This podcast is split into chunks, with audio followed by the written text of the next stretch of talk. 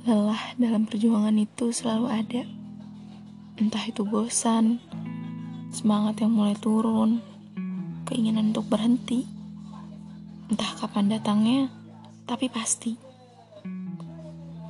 Berjuang itu berat kalau dijalannya sendirian.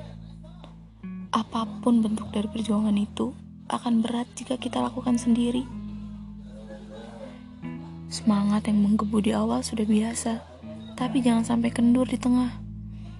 Ya, bolehlah sekali, tapi jangan sampai terlena. Ingat bahwa di depan sana ada yang harus kita tuntaskan.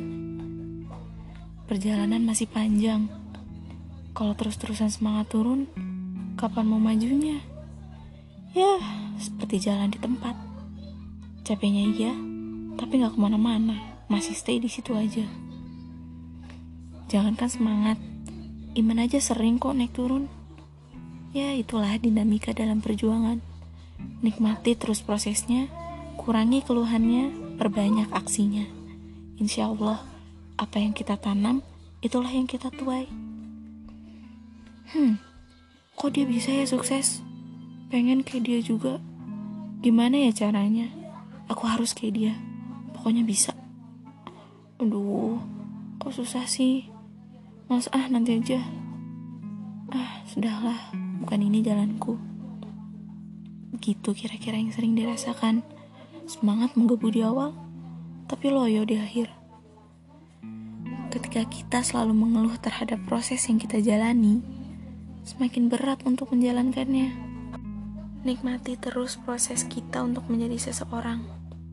Lelah, iya, membutuhkan waktu yang lama. Tentu sulit, pasti.